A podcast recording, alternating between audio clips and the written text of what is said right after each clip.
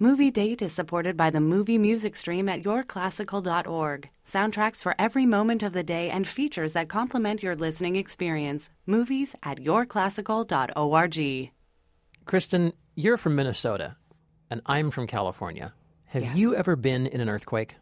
Um, well, not in Minnesota. In Minnesota, we had tornadoes, so we had tornado drills all the time as Well, a that's kid pretty in bad. Tornadoes.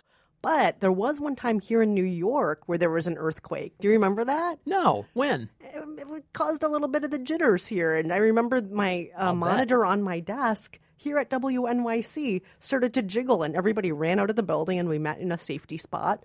And do you remember this? No, I probably didn't even. I mean, I, I'm, look, I'm from Los Angeles. You're like, whatever, it's a jiggle. I lived. I lived through the '89 earthquake in uh, San Francisco. I was Oh in. my I was, gosh, I was, really? Yep, I was in Berkeley at the time. Oh my gosh. Yeah. You know, you know what? I, you know, I was actually at Cafe Ferenz, uh, which is a cafe near um, Berkeley, and uh, the earthquake hit, and the barista, we didn't call them that back then, but the barista actually leapt over the counter and ran out of the cafe. And I just stayed right where I was and kept studying. And then, and like about two, three hours later, closed my books and then learned that the Bay Bridge had collapsed. Oh my I had no idea. It didn't really feel that bad to me. Wow. I'm I'm so Cal- earthquakes California are nothing native. to you. You're It's just like, nothing to me. whatevs. Yeah. Whatever. The Yeah. earth's moving. Tectonic plates are rubbing together. They Yeah, do that sometimes. It's no big deal. well, I was just curious because, you know, maybe that answers why you liked Into the Storm so much because you're a tornado gal. I just like a mess. I just, I, I just like, a, you know, the earth's going to win eventually. The Earth will win. Let's see uh, which of us were was more uh, terrified, moved, affected Ah, no, you didn't. by uh, San Andreas, the new movie about earthquakes in California, starring Dwayne Johnson, Paul Giamatti, Carla Gugino, Alexandra Daddario. Uh, and uh, we also are going to talk about Aloha, the new Cameron Crowe film starring Bradley Cooper and Emma Stone. We also have a couple of sweatpants picks, and we're going to do a deep dive conversation into a very important topic. Yes, we're going to hand out the Nobel Prize for Theoretical Movie Science. Ooh, yes. Love that movie science. You got to. but first, let's introduce ourselves. I'm Rafer Guzman, movie critic for Newsday. And I'm Kristen Meinzer, culture producer for The Takeaway, and this is Movie Date.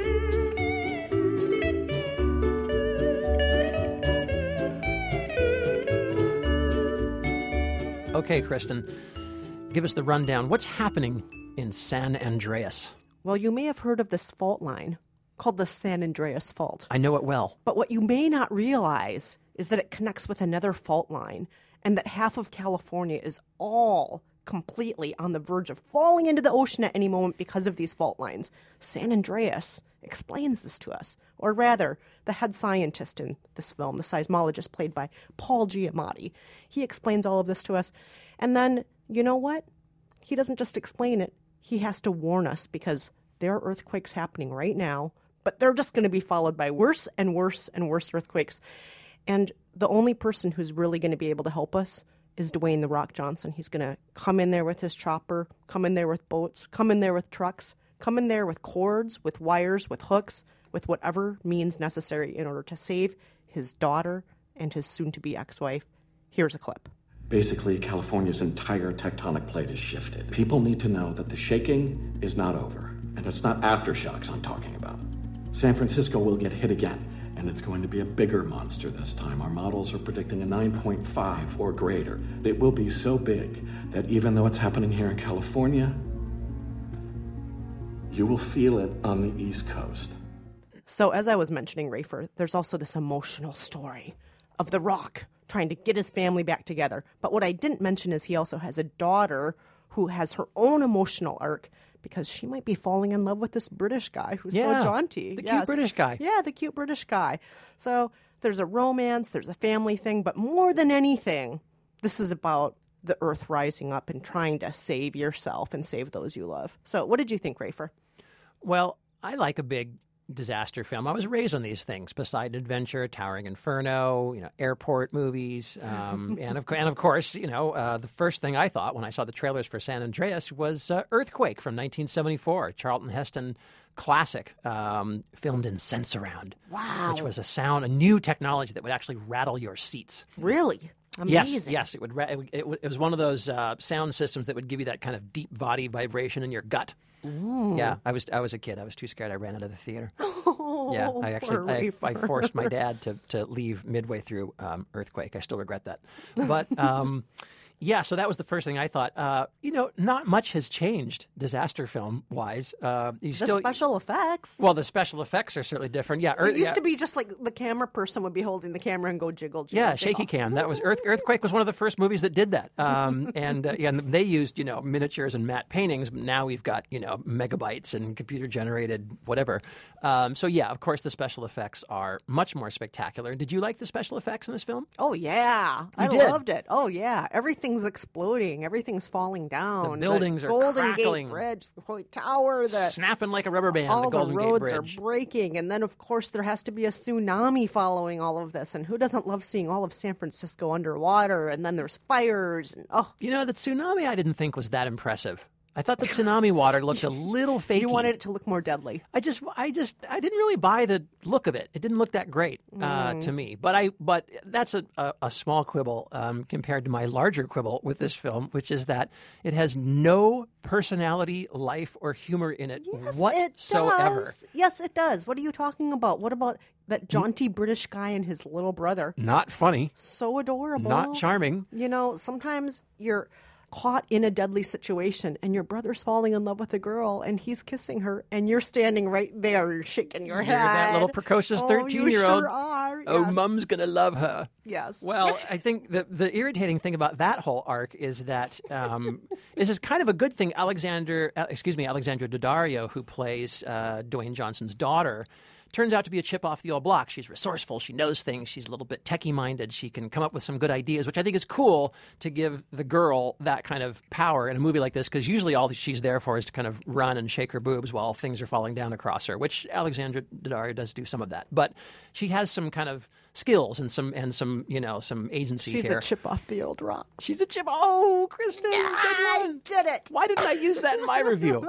Um, but then, the, but then the, the British character turns out to be so phenomenally useless that eventually I kind of thought, what do you see in this guy No, aside he from his like accent? an engineering degree, and remember, he rescues her at one point too. yeah, with a car jack. Whatever. I mean, I just, you know, Alexandra Daddario at least has like, you know, is figuring out stuff about landlines and, you know, all kinds of stuff. And I don't know. I just thought the, the Ben character, the, the cute Brit, was kind of, he was a little, he was a little more worthless than I, than I, than I wanted him to be. I wanted him to have some reason for being there. But aside from that, it's just, the, the, the dialogue in this movie is duddier than, Rafer, than any dialogue it I've heard in years. It is an action movie starring The Rock. Okay, Yeah, but I What- mean- I what are you going in here expecting? let's uh, i will just say one two words to you die hard i mean that has got some great funny sparkling hilarious dialogue Die It's Hard is fantastic. full of catchphrases and the first thing the rock says the very first words out of his mouth in this film are just doing my job ma'am and I, I kind of thought Oh, are you kidding? Is that really where we're going in this film? You're going to be that guy. You're going to be the Western hero from 1955. No update, no twist, no humor, no nothing. Somebody has to be that solid rock in this movie while everyone else is going crazy. And That who was- better to do it That was The Rock? the only funny line in this film where some woman is cowering, and here comes The Rock with, with his giant biceps, and she says, "What are we supposed to do?" And The Rock says, "Just get yourself up against something sturdy." I remember thinking, "Oh, okay, bingo. There's one. There's one funny line, but the rest of it is just atrocious. Let's go get our daughter." Oh, I think you just have to have fun with this, Rafer. Just there's no fun with in it. There's no fun in it's it. so fun. I, I'm saying enjoy the spectacle, enjoy the silliness, enjoy the fact that this is just an adventure. Don't take it so seriously. Did you like San Andreas? I thought San Andreas was a good date. Wow. I, thought, it was, an enjoyable, fun, silly, ridiculous date.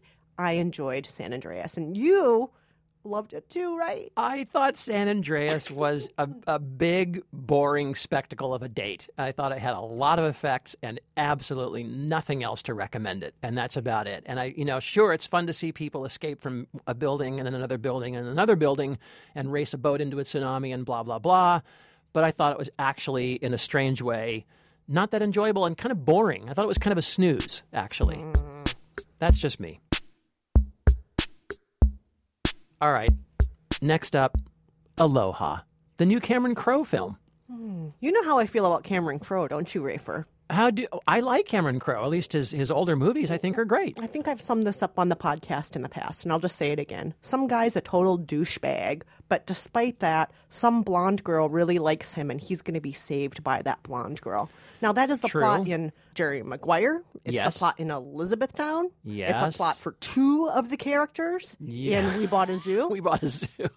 I'm a douchebag dude, but for some reason, these girls love me anyway, and they're blonde, and they're going to save me. he was the the the Matt Damon character in We Bought a Zoo wasn't that bad. I didn't think was he? He wasn't that douchey, but mostly this is Cameron Uh, know. storyline. This is what he does. Yeah, no, I, I look, I, I know what you're saying. Um, but I like Cameron Crowe, and I think um, with Jerry Maguire, uh, you know, there was something about the sincerity of that movie that really bowled us all over. And here he comes back with Aloha, great sparkling cast: Emma Oh, Stone, yeah. Bradley Rachel Cooper, McAdams, Rachel yeah. McAdams, and then you know a supporting Bill cast: Murray. Bill Murray, John Krasinski, Alec Baldwin, Danny McBride. I mean, it's it's a really great cast. Uh, the storyline is basically uh, Bradley Cooper is a, an ex vet. He's now a private military contractor. He's returning to Hawaii, where Rachel McAdams, his old girlfriend, has hooked up with his colleague, played by John Krasinski, and they've got a family.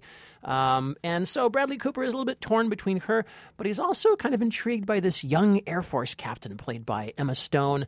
You know, the question is which will he choose, and can he do the right thing as a private defense contractor? Is that a, is that the kind of job that you can really feel good about? Here's a clip. I don't even remember why we broke up.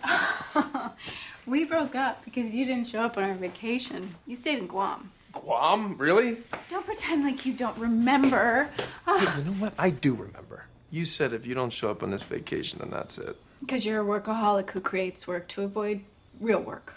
Yeah, well, I'm still working on that. But to me, you see, a vacation can't be an ultimatum.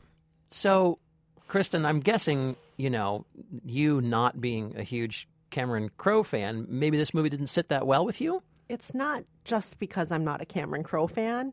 Anybody could have made this horrible movie and I would have hated it. It doesn't matter who would have made it. It could have been made by Steven Spielberg. It could have been made by, you know, anybody and it still would have been horrible if it was this movie. As you can tell by that scene we just heard between Rachel McAdams and Bradley Cooper, it doesn't even sound like they're reacting to each other at all. Like it's- like I may as well say something. Will you take the dog on a walk? And then your response was, "I like the Cosby Show." It's like they're not even like in the same room. No, I'm not going to take the dog on, the, on a walk. But you know what? I am going to. I think I will take that dog on a walk. That i that is exactly what this whole movie is All like. the dialogue is like that. It's all like that. Uh, The the Bradley the Bradley Cooper character, Brian Gilchrist is his name. Um, completely baffling. No, I have no idea what who he's supposed to be, what he's doing, what his personality is like. I guess he's the the cynical, jaded guy who's been kind of beat up in Kabul, and you know, and then we learn later on that he was some kind of corrupt soldier skimming money from the natives in uh, in wherever he was, Afghanistan or wherever it was, he was Yeah. spo- which sounds pretty horrible. Um, and now he's working for Bill Murray, who plays this billionaire. It's very hard to tell, to your point again, Kristen, it's very hard to tell whether the Bill Murray character is kind of a lovable eccentric or whether he's just a despicable, ruthless warmonger. And and it's sort of like, well, that's those are kind of two extremes. Which what do we what do we got here? What is this character? Is he a, is he a hero or is he a villain? Am I supposed to be charmed by him or am I supposed to hate him?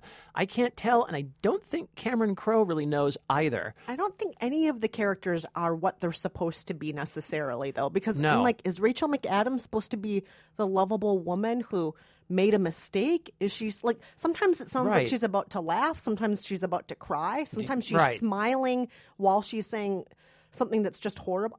Do you none love your sense. husband, but you still have some feelings for Bradley Cooper, which is understandable? But do you feel like you actually want to leave your husband for Bradley Cooper, which would make you a little bit of despicable? And then Emma, I think Emma Stone character, her character is actually the least convincing, Oh. I think, because it's very hard to tell. You know, she comes on like the up, I'm the up, I'm the uptight, you know, Air Force careerist, and Bradley Cooper keeps saying things like, you know, don't you know how to have have, have any fun here? But then it turns out that she's actually like fun incarnate. She charms everyone. Yes. I, I'm charming the Hawaiian people. I'm charming Bill Murray. I'm charming everyone. Everyone loves me. I light up a room, and I kind of think, well, which are you? Are you, the, you know, are you the are you the the wet blanket, or are you the magical fairy who comes in and sprinkles dust all over everyone and gets us all excited? It's it's just impossible to tell. I couldn't tell with her. I felt like she was on drugs a lot of the time. Like, everyone's on? everyone everyone's seems on like they're some on sort drugs. of different drug. It's like, oh, you're the cocaine character. You're the one who's on ecstasy. You're the one who's coming down from heroin right now in this scene. I don't. I, I, I just don't know what this was supposed to be. I don't know what it was trying to tell me. I don't know what the story was supposed to be. And can we just talk about it not just being tone deaf as far as like tonally it was completely off in the sense of these characters and what they're saying. But the skin tone, can we talk about Oh, for just the- one second? like we're in yes. Hawaii and Yeah. oddly, like ninety nine percent of the people in Hawaii are white. We all know that Hawaii is less than a third white in real life. Right. And um, Emma Stone's character is supposed to be One Asian quarter. and Chinese. One She- quarter one quarter Hawaiian. Hawaiian, one quarter Chinese. Her last name is Ing, N-G. Ing, yeah, right. And Not- um, she's Captain. believable. She's Captain Ing. And what? What? Right. Yeah, I I know. I know. Um, I'm. It's I'm because Cameron Crowe needed a blonde girl to rescue the guy. strawberry blonde. Um, okay, I'm gonna. I'm gonna. I, I, I'm not sure how I even feel about this. Um, I'm gonna read out uh, Amy Pascal's leaked email about this, which I know seems a little a little down and dirty, but Re- these. remind our listeners of who well, Amy Pascal is. Amy Pascal is the uh, was was the uh, co-chair of Sony Pictures um, at the time when this was um, uh, this film was being made. Um, and as you guys might remember, uh, all those Sony emails were leaked when Sony got hacked during the interview, and it spilled out all these emails. You remember uh, the Obama remarks that came out, all, all this stuff.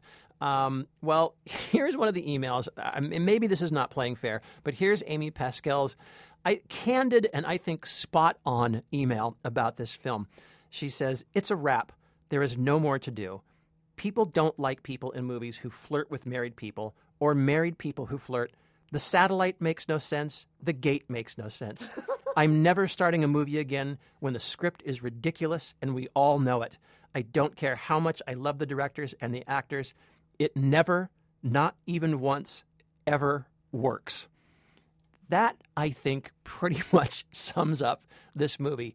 It's got to be the worst movie of the year, and it's definitely the worst movie Cameron Crowe has ever made. Oh yeah, it makes We Bought a Zoo look like it deserves an Oscar. Yeah, it, it's it's And We Bought a Zoo is horrible. Yeah, we bought a zoo, that was not a good film. I I have to agree with you. It was okay. It was not a not a great film. Uh, so I think if it's not already obvious, Aloha is just an abysmal date. Oh God, it's the worst date ever. It's incredible. It's just absolutely horrible. all right. We agree on that. Yes, we do. All right, well, stay with us though, because when we come back, we have our sweatpants picks for the week, as well as a very important conversation about the best scientists specializing in pseudoscience in the movies.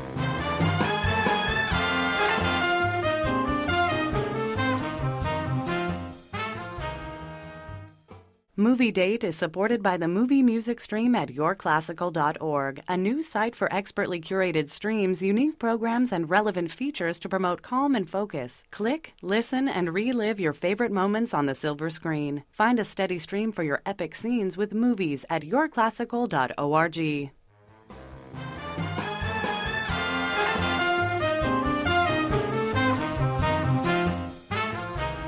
I'm Rafer Guzman, And I'm Kristen Meinzer. and this is Movie Date.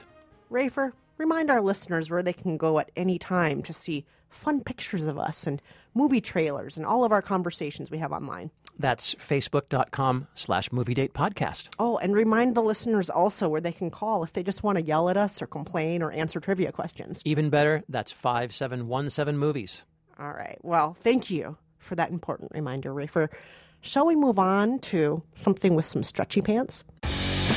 You're wearing sweatpants. It's Monday. Am I the Queen of England? I don't know. Does the Queen of England only wear sweatpants? When you are a man, sometimes you wear stretchy pants. in your room. All right, Rafer, we have a couple of sweatpants picks for the week movies, TV shows, things you can watch when you're just sitting on the couch at home. So, Rafer, tell us about your pick this week. Well, uh, next week, uh, we're going to see the Brian Wilson biopic, Love and Mercy. Uh, that's this unusual biopic that stars uh, Paul Dano as the young Brian Wilson and John Cusack as the older Brian Wilson. And so, my sweatpants pick for this week is a 1991 documentary that essentially rejuvenated Brian Wilson's career and I think reintroduced him to an entire generation. It's called I Just Wasn't Made for These Times. And this was the movie that uh, came out around the time that Brian Wilson and the Beach Boys were still thought of as these washed up has beens. I think the the rock, the, the, the canonical rock critics, critics the, the established rock critics, they all considered Brian Wilson a genius, but nobody else really felt that way about him. I think, you know, my generation and, and afterwards had all, we're all kind of thinking of the Beach Boys as this sappy, sugary. Oh, yeah, sun kissed commercials. Yeah, and- exactly, right. The Good Vibrations sun kissed commercial. We all thought they were this kind of dumb surfer band from the uncool part of the 60s, right? The pre psychedelic, not so interesting part of the 60s. And Don was a music producer and musician. He's worked with everybody from, you know, uh, Dylan to Iggy Pop to Elton John to beyond. Um, and he was also uh, a musician in the band Was Not Was. Remember Was Not Was? No. No, Hello, Dad, I'm in jail. Oh, yeah, yeah, yeah. Right. okay, there you go. Uh, anyway, Don Was made this documentary making the case to say Brian Wilson is a freaking genius. He was very smart. He got a lot of hipsters to say the same thing, especially um, uh, Thurston Moore from Sonic Youth, which I think was the real selling point in 1991. Was oh my God, if Thurston Moore likes him, everyone should like him. Here's a clip. He was a pretty far out guy to be married to, let me tell you. Life was something else. I don't think there's anyone his equal in pop music for this 50 years. Brian never took a music lesson in his life. You know? Well, how do you learn to arrange like that then? You sit for hours at a piano with with that being your major deal in life.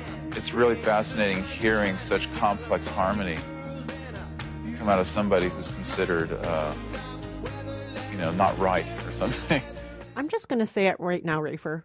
Brian Wilson was a genius. He was a genius. And it's a shame that he had that reputation and the whole band had that reputation for just being silly fluff. Because when you think about the arrangements and when you look back at some of the music, and I fortunately never was too cool for the Beach Boys. I fortunately Good for you. loved the Beach Boys from a very young age. And who doesn't just think Pet Sounds is the greatest album? I mean, it's just one of the greatest albums ever made. I'm just going to admit it right now, as a former rock critic, uh, I'm embarrassed to say I had never really given the Beach Boys a second thought until I saw this documentary, which I think also introduced us to this idea of Brian Wilson, the the depressed, tortured, uh, dysfunctional genius that we didn't know. Um, this idea that he'd spent three years in bed um, in this later part of his life, falling apart.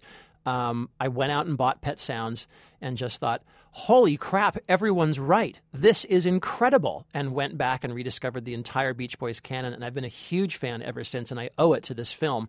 And I would say to listeners, um, when Love and Mercy comes out next week, uh, this is a good film to see because I think it'll give you a lot of background and it'll familiarize you a little bit more with uh, the Pet Sounds and the Brian Wilson story. So that's my sweatpants pick for the week. Yeah, and we don't normally make record recommendations, but if you also want to just like listen to a record this week, listen to Pet Sounds. That's that would It's- that would be the one. It's fantastic.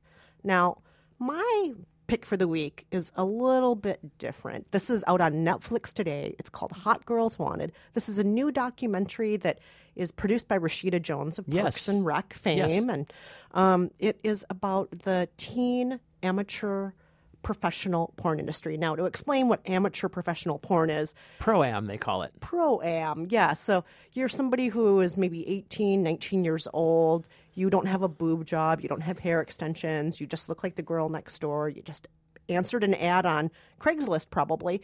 And you are suddenly in these movies that are handheld cameras usually that have no scripts. The acting is horrible because it's barely acting and you're essentially playing a version of yourself where it's like oh i've never done this before. Oh you know that and you're teamed up with a professional. Yeah, and uh, this movie looks at that world and it follows a bunch of girls who all live in what kind of looks like a sorority house. They're all just living together in Miami Beach, making these movies, and you see how they enter from getting off the plane to oh wow. to living in this house to what happens to them afterward because some of them stay in the industry, some of them leave the industry.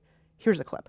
I was a waitress and a bartender at a pizzeria place and a hostess at Mamacita's. I'd never been on a plane before. I needed some way to escape somehow. And I found an ad on Craigslist. It was under TV shows and radio jobs. It didn't hit me until I got on the plane. That's one of the girls whose um, story, as you can hear there, she is just, you know, just a regular girl. She wanted to try something new. She'd never been on a plane before. She just was making a pittance working as a hostess and as a waitress, and she wanted something new. And this is what she ends up in. And I have to say, this movie isn't pro or anti porn, which Uh-huh. is part of what makes it so smart. I think it's just showing these stories, and it's not putting blame on people necessarily, but it's showing their lives and the problems with this world. And it needs regulation. And also, it's showing the problem with the world where when these girls from all these small towns and different places don't have other opportunities, what they get drawn into and what's happening in our culture right now where it's not unusual to take a sexy selfie and send it. It's not that unusual to be, you know, Sure. taking a naked, you know, video with you and your boyfriend. And then the next step, it's not that unusual too. And then before you know it, it just, you know, we, we live in certain times right now where it's so easy to videotape anything. And, uh, and it's understandable that some of these girls want to leave where they're from and they want to explore their sexuality and they want to make money. And at the same time, it's heartbreaking because it's very intelligently constructed. You see why they enter, but then you see why some of them have to leave because some of it's just really horrible. Interesting. Really, really horrible what some of them go through. And um, I don't know if I want to go into details here because it might be too graphic to talk about for families, but some of it is just horrible. But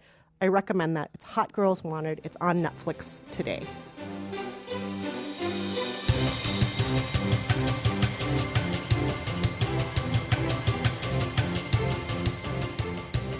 Let's switch gears here a little bit, Kristen. Um, you know, uh, we just discussed Paul Giamatti playing a uh, Caltech scientist who was trying to warn Californians of the dangers of earthquakes. And uh, that got us to thinking By the way, can we talk about some of these dangers of earthquakes? What? Because they aren't just quakes, they're cluster quakes. this is a complete cluster quake.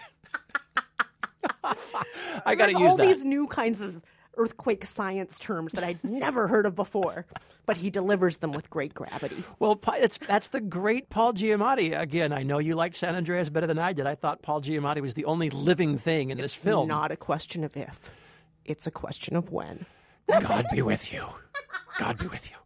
Uh, he's great. He's great. And that got us to thinking about all the other great movie scientists uh, that have been in movies throughout the ages, some convincing, some not so convincing, some doing a fantastic job of explaining science that really is absolute nonsense. So, Kristen and I decided that we are going to give out the Nobel Prize for Theoretical Movie Science.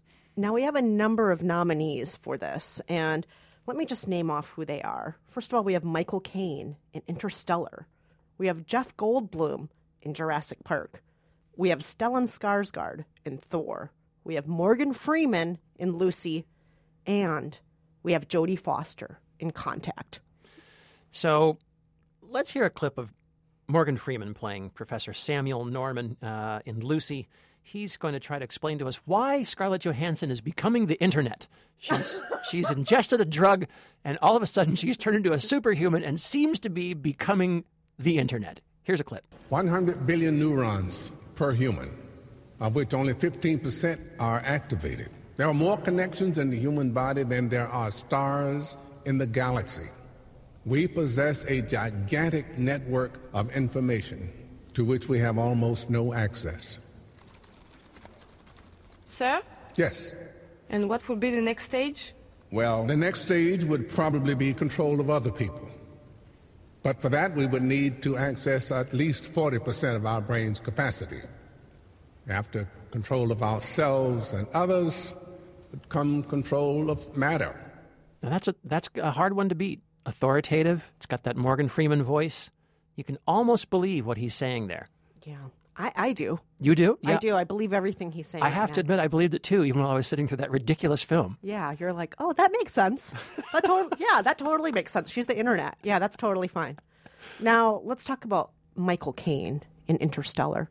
Yes. Now we are going into outer space, but there's space, there's time, there's all this other stuff. Michael Caine can explain it far better than I can because he's a scientist.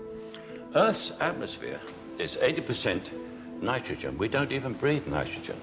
Blight does, and as it thrives, our air gets less and less oxygen.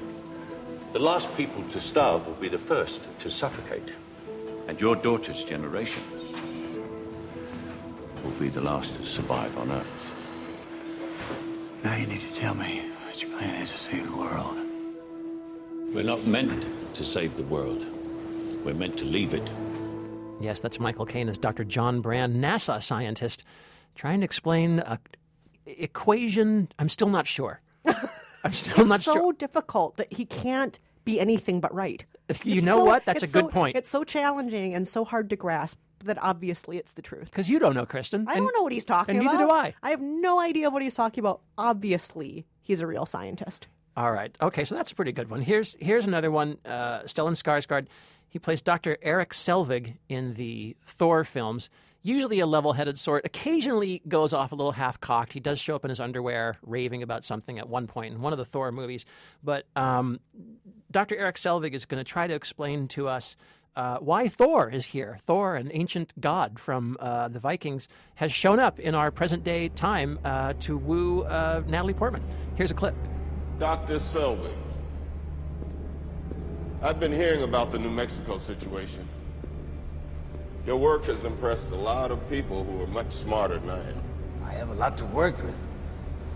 The Foster theory, a gateway to another dimension. It's unprecedented.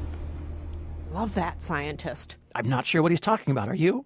It doesn't matter. When your face is relaying that level of seriousness, it's nothing but true pseudoscience. It's got to be. It's got to be true I- I- pseudoscience. I, think I think Stellan Skarsgård might be a long shot for this for this prize. I don't know. Of course, that's what Thor is. Of course. All right. Can we talk for just a moment about Jodie Foster in Contact? Now, she is an astrophysicist searching for extraterrestrial intelligence out in the universe. There's this machine, this machine that killed the last person who used it, but she's going to put herself on the line. She's going to get in this machine. She believes that there is life out there, and it says something bigger about the human condition and about the universe, and she can explain it. Talk to me, guys. Partially polarized set of moving pulses, amplitude modulated. We're locked. Systems check out, signal across the board. What's the frequency? 4.4623 gigahertz. Hydrogen times pi. Told you. Strong sucker, too. I got it! I got it! I got it! I'm patched in! All right, let me hear it.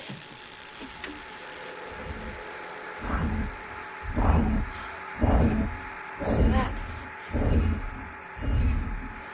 Make me a liar fish. I think I think Jodie Foster's ace in the hole here is that is that Contact was based on a Carl Sagan novel. So you've got you've got some you've got some actual heft, some actual scientific. You got to believe there's something true in there somewhere. Somewhere. Cosmos guy would not lie to us. He would never lie. No, Okay. love that Carl Sagan. All right, that's a contender right there. Mhm. Uh, our last one is, of course, Jeff Goldblum as Ian Malcolm, a chaos theoretician who visits Jurassic Park. Here's a clip. Still not clear on chaos. Oh, oh, it, it, it uh, simply uh, deals with uh, predictability in complex systems. The shorthand is the, the butterfly effect. A butterfly can flap its wings in Peking, and in Central Park you get rain instead of sunshine. Why? I did I go too fast? I go too fast. I did a flyby. No, give, me, give me that big glass of water. We're going to conduct an experiment. It should be still. The car's bouncing up and down, but that's okay. It's just an example. Now, put your hand flat like a hieroglyphic. Then. Now, let's say a drop of water falls in your hand. Which way is the drop going to roll off? Of which finger, or over the thumb, or the other side? Thumb. Aha. Okay. Right. Okay. Now freeze your hand. Freeze your hand. Don't move. I'm going to do the same thing. Start with the same same place again. Which way Right. is going to roll off? do you think?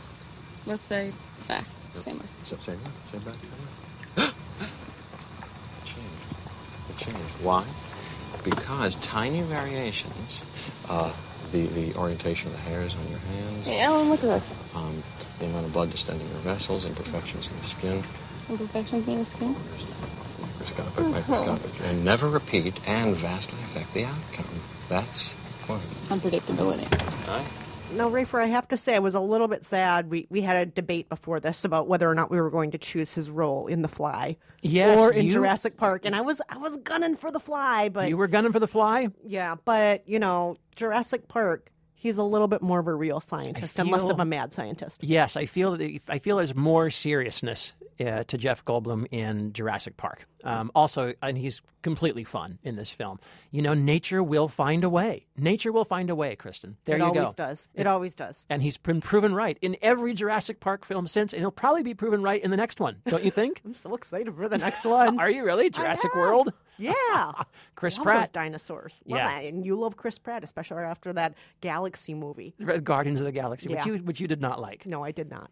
All right. So so those are some strong contenders there. Um, Kristen, who do you think deserves the Nobel Prize for theoretical movie science? I'm going to say Dr. Ellie Arroway. That would be Jodie Foster in Contact. And here's why. As you were saying, the Carl Sagan in it, when you have Carl Sagan on board, on board the ship, you can't help but take it a little bit more seriously. And it sounds so convincing. It does. So it does. convincing. What about you? I'm going to go for Jeff Goldblum in Jurassic Park. Of course you are. Of course you are. I refuse to believe, Kristen, that you're not familiar with the concept of strange attractors. He's just got such great lines. He's got such great magnetic energy in that film. He's so much fun. He's the he's the he's the new science rock star model, right? He's the new kind of scientist. Hip. He's like the Brian Greene. He's, He's- like the exactly. He's He's, like he's like the Neil deGrasse Tyson. and an open shirt. He's hip. He's cool. I give him the Nobel for theoretical movie science. So we got a split decision there. Is that okay? I think that's it? fine. I think right. that's perfectly fine. Excellent. we've done we've done the Lord's work here today, Kristen. All right. Well, it's time to wrap up this podcast. But before we do, it's time for some trivia.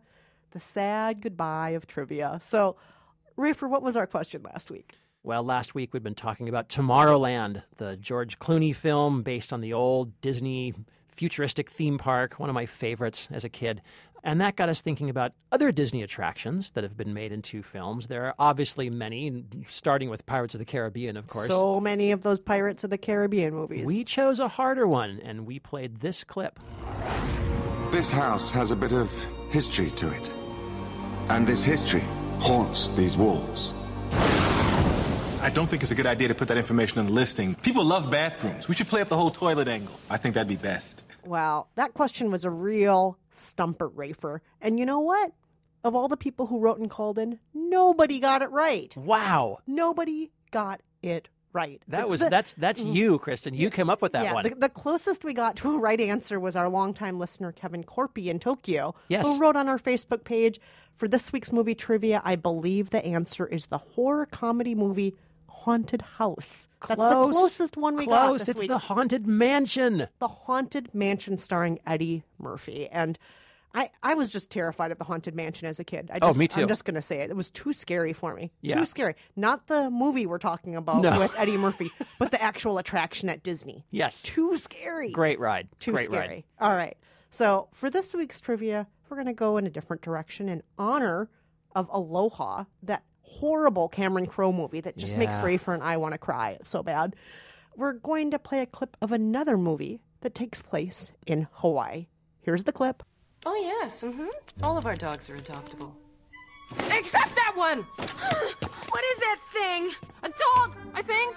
But it was dead this morning. It was dead this morning? Well, we thought it was dead. It was hit by a truck. I like him. Come here, boy.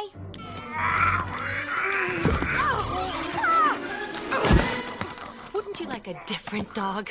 We have better dogs, dear. Not better than him. He can talk. Say hello. Oh ho, what is that film? If you know the name of that Hawaii based film, give us a call 5717 movies. Or you can always write us at facebook.com slash movie date podcast. Ah. Ineka